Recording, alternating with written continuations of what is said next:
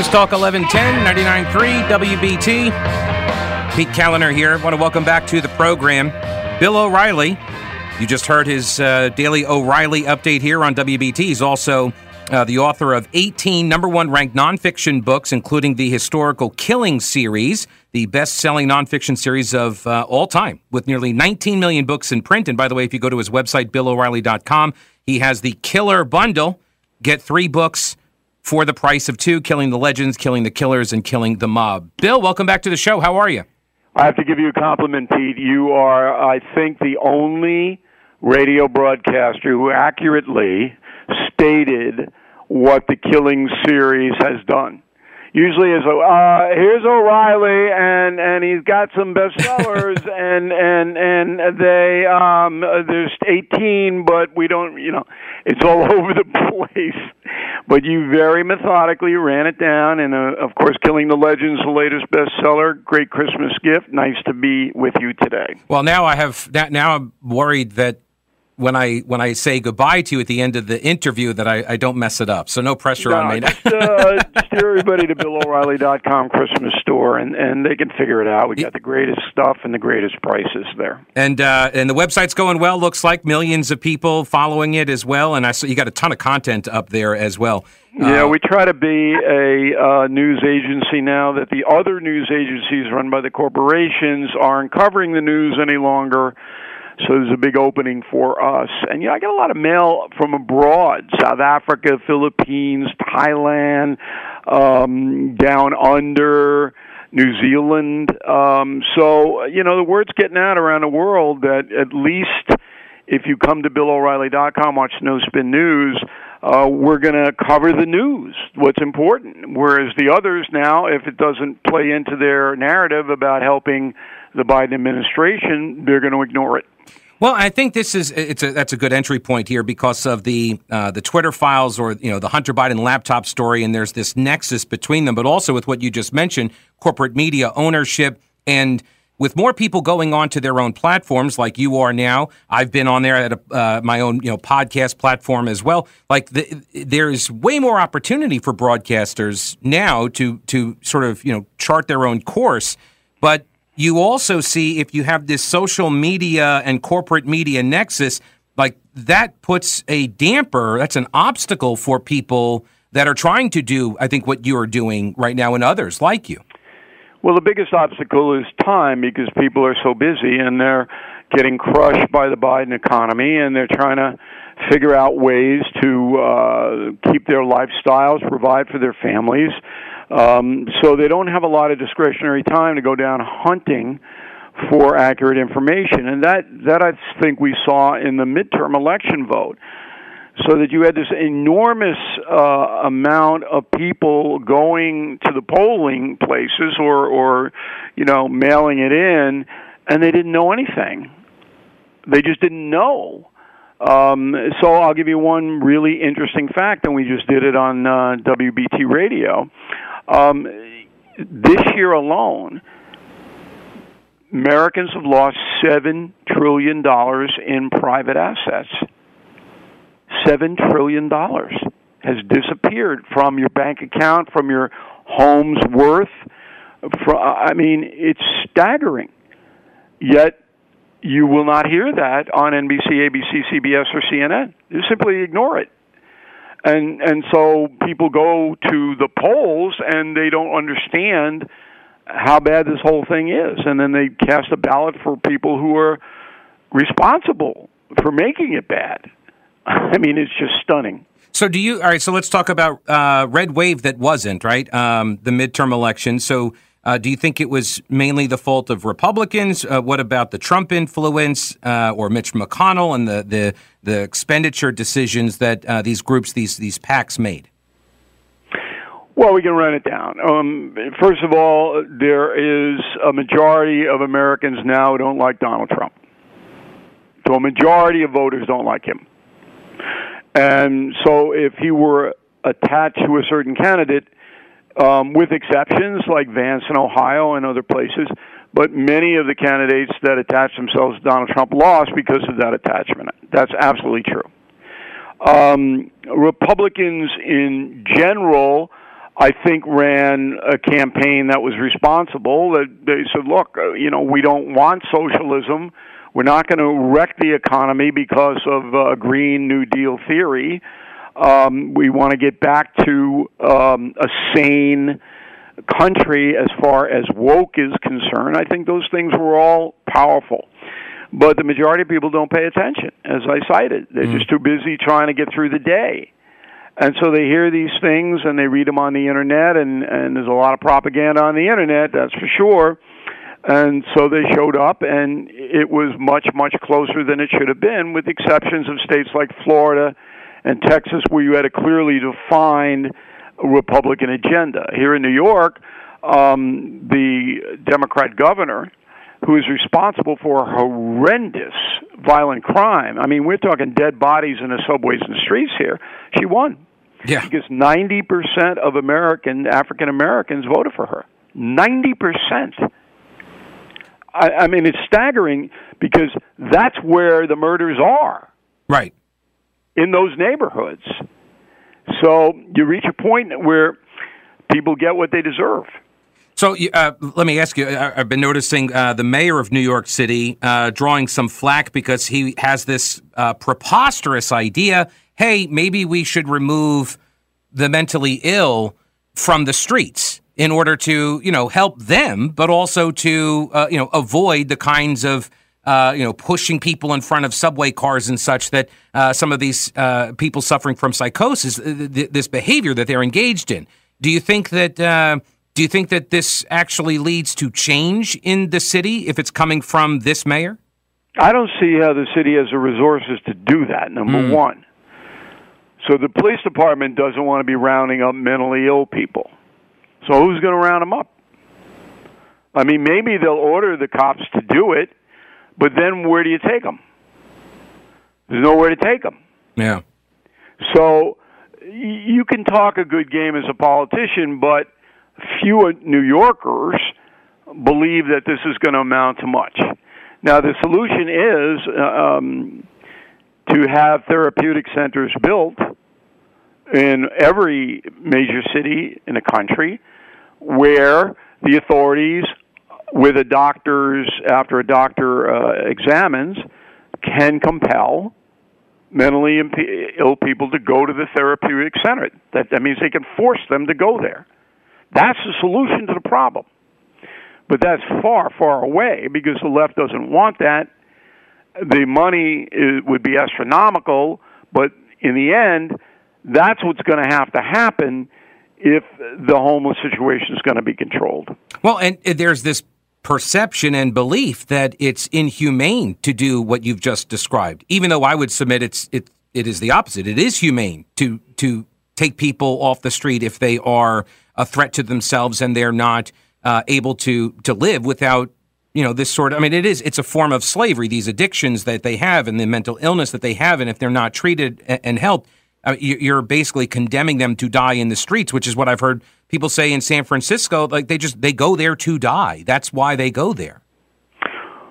Well, there's a number of things. Look, most drug addicted people do not want rehab. Mm-hmm. Every study shows that. They like living in a state of inebriation. They don't want to go and kick the habit. Most. Those who do certainly have opportunities to get rehab. They're there for them. And there are a plethora of drugs that can get prescription drugs and get them off into withdrawal and all of that. That's number one. Number two, public safety always trumps. An individual says, well, it's inhumane. Yeah, okay, we're going to have the ACLU, and you know what they do and who they are. They're always going to say that because they want a chaotic system. But public safety dictates that if a group or even individuals are hurting people, which certainly these homeless people are, there's no doubt they are, okay, that the authorities have to protect the public from them. That's a mandate. You have to protect them, the law-abiding citizens, and it's not happening. Right. So, you know, I can destroy these arguments in 30 seconds, Pete. It's a bunch of gibberish. You want to solve the problem, therapeutic centers, you get these people in, they get examined by a physician. Physician says, no, they can't care for themselves, they're a danger, they go to the center, period. You can hear him every day here at 11:45, Bill O'Reilly, and he is the author, obviously, of the Killing series, best-selling nonfiction series of all time, 19 million books in print. Also, go to the website, BillO'Reilly.com. The Killer Bundle, get 3 books for the price of 2. It's a great holiday gift idea if you're still looking for gifts for the hard-to-shop-for reader in your life. BillO'Reilly.com. Bill, always good to talk with you, sir. Thanks so much. Merry Christmas. And I appreciate the nice plugs on the book, Killing the Legends, still going great, and we hope people check that out. Let's talk again soon. Absolutely. Yes, sir. Merry Christmas. News Talk 1110, 99.3 WBT. 704-570-1110, 1-800-WBT-1110. Email is Pete@thePeteCallenderShow. That is Callender with a K, and then an A, and an L, I-N-E-R. No D in the middle of that last name, by the way. No D. All right, so you want to look for a new holiday tradition to get started? Maybe the kids are a little bit older now. You want to take them out. Want to do something, but you don't really know what to do. Light the Nights Festival. I just answered the question for you. You're welcome. Light the Nights Festival. It's at Truist Field. It looks amazing. It is now through January 6th. There's an ice skating rink. There is a 150-foot-long snow tubing hill. It's got 6 lanes on it. And I think the left 2 ones, you got to have an easy pass to up. Oh, I'm kidding. No, I'm just kidding. But you could also enjoy the light show, the live entertainment. They got holiday treats, Christmas trees, Santa Claus, shopping. It's going to be it's a fantastic looking event. Go check it out. It's now through January 6th. Tickets are $10 for the festival, $25 to include the unlimited ice skating or snow tubing, and you can also get a pass that gives you unlimited ice skating and snow tubing for $35. It is the Light the Nights Festival.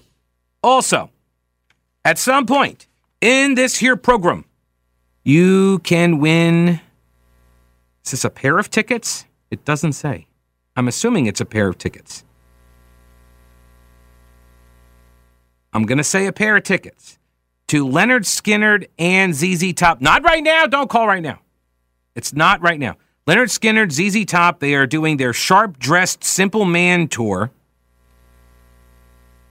next year, September, Friday, September 1, 2023 at the PNC Music Pavilion. And so you want to listen. Don't call now.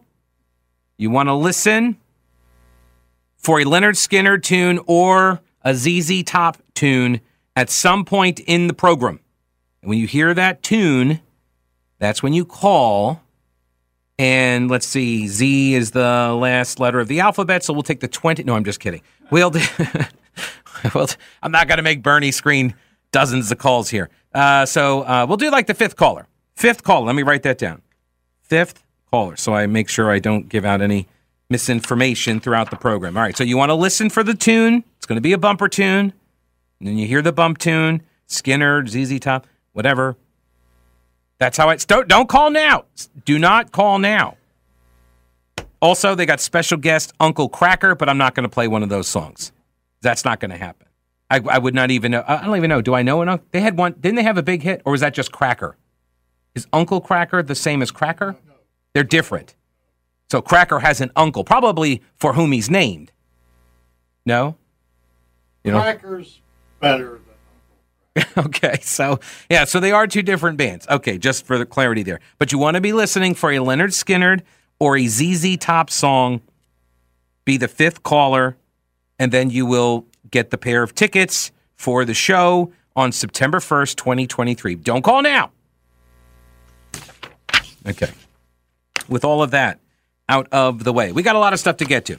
So let's see. Last Thursday, or this past Thursday, a couple days ago, Brett Jensen from Breaking with Brett Jensen, WBT News guy, he had on his program Sheriff Gary McFadden once again.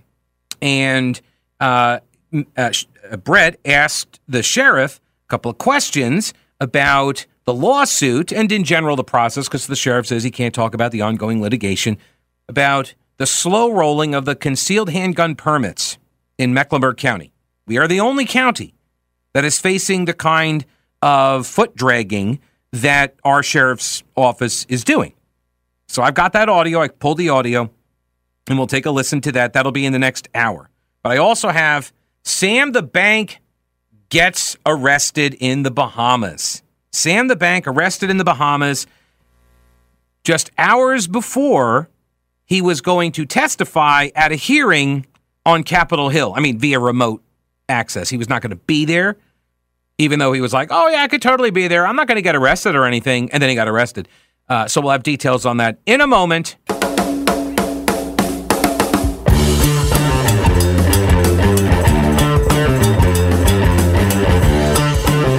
No.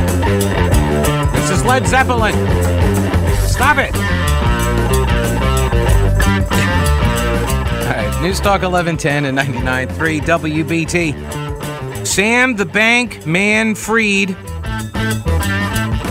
But not freed, just arrested, actually, so totally not freed. Sam Bankman-Fried, the disgraced founder of the collapsed cryptocurrency exchange, FTX, was arrested in the Bahamas yesterday after U.S. prosecutors filed criminal charges. Sam is going to have himself a new kind of polycule.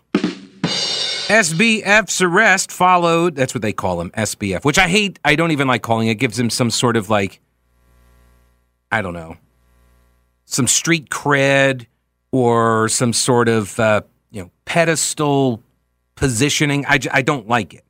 I don't want to call him that. 30 years old, he was scheduled to testify in Congress today about the collapse of FTX, which was one of the most powerful firms in the emerging crypto industry until, of course, it imploded virtually overnight last month after a run on deposits exposed an $8 billion hole in its accounts. Prosecutors for the Southern District of New York confirmed that Sam the Bank had been charged and said in an indictment that would be unsealed today. Separately, the SEC, piling on, said in a statement it had authorized charges relating to Mr. Bankman-Fried's violations of our securities laws. The criminal charges against Sam the Bank include wire fraud conspiracy, securities fraud conspiracy, and money laundering. That, according to the New York Times, citing a, quote, person with knowledge of the matter. So who knows who that is, but we should totally trust the New York Times. They have now unsealed the indictment, so I'm pretty confident that this is still accurate. It just got unsealed. So I pulled this story a couple hours ago, so I believe it is still up to date. It is still accurate, but it is the New York Times. So I know it's kind of a big gamble. But Sam the Bank, who was the only person charged in this indictment, was taken into custody by the Bahamian authorities. He was arrested shortly after 6 p.m. at his apartment complex in the resort named Albany, located in the Bahamas. Don't know why. Yeah, I don't know why. Have you been to Albany? Why would you call a resort? Anyway, the timing of when Mr. Bankman-Fried might be moved to the United States is unclear. While the Bahamas has an extradition treaty with us, the process can take weeks, sometimes even longer, if a criminal defendant contests it. Oh, and I just saw this. Apparently, Sam the Bank's dad, who is a Stanford University professor of tax law, did not know that the $16 million mansion in the Bahamas was in his and his wife's name. He did not know that. Which, of course, why would he? I mean, it's not like that's his area of expertise. He is a tax law professor, right? Not a real estate law professor. Come on now. I mean, who among us has lost track, right, of a $16 million mansion? I know I misplace them regularly. Did I own that? I didn't even realize I bought such a place. I thought it was a timeshare. Sam the Bank was cooperative during the arrest, according to a person familiar with the matter. There's another one, another person familiar with the matter. It's going to be held overnight in a cell at a police station, scheduled to appear today in magistrate court in Nassau, which is the capital of the Bahamas. Sam the Bank was slated to testify remotely about the FTX collapse in a hearing in front of the House Financial Services Committee today. That hearing still going ahead, just not with him. Several people, by the way, there's a part here. Let me finish the details out of the New York Times, and then I'll make a suggestion. Several people familiar with the investigation said the speed with which authorities moved in filing criminal and civil charges was an indication that prosecutors and regulators had received information from cooperating polycule witnesses.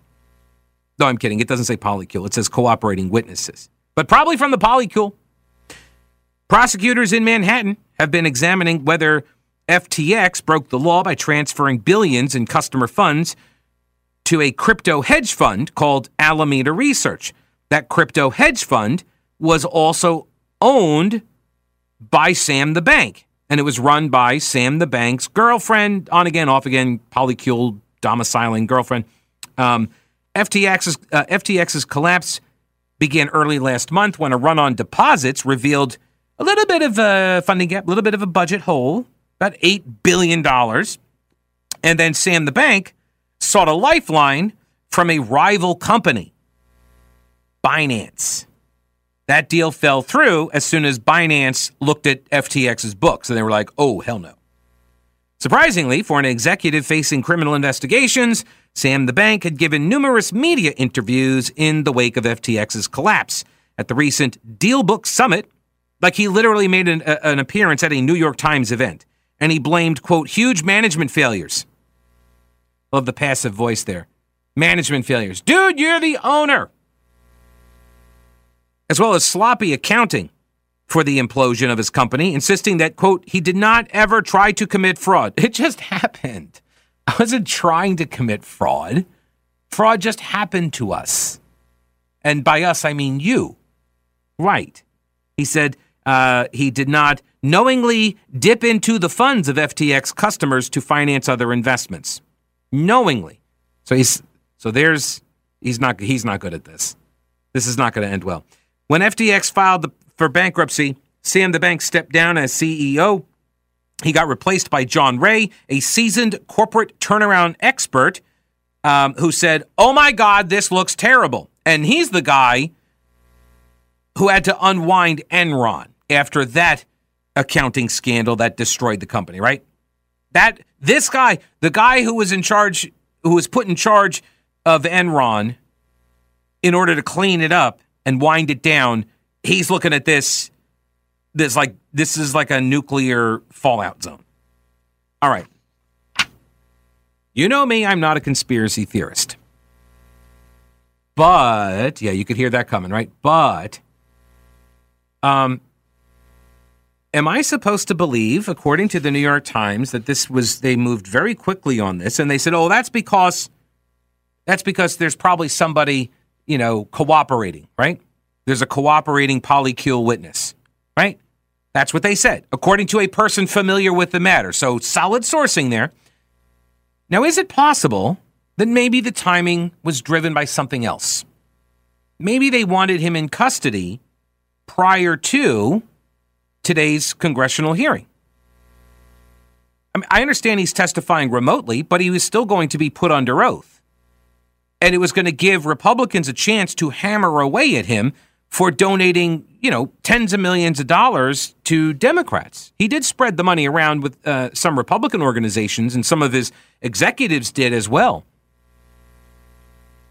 But was there a PR benefit to taking him into custody before he could testify under oath on Capitol Hill? I'm just asking questions.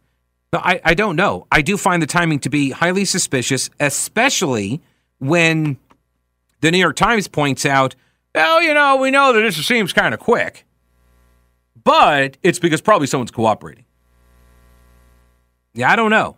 Why not let him testify? Why not let him go under oath? Think about that. If you're a prosecutor building a case, why wouldn't you want him to go there, get sworn in, say some stuff, and now you can have an on the record, under oath file that you can use against him. You have his own words under oath to use against him when you bring him in. Why would you short circuit that? Except Maybe you don't want him under oath. Just spitballing.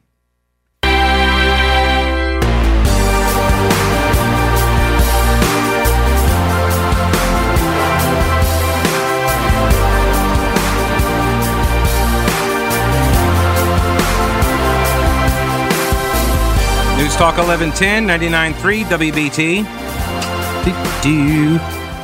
By the way, congratulations are in order because our morning show, Good Morning BT, has...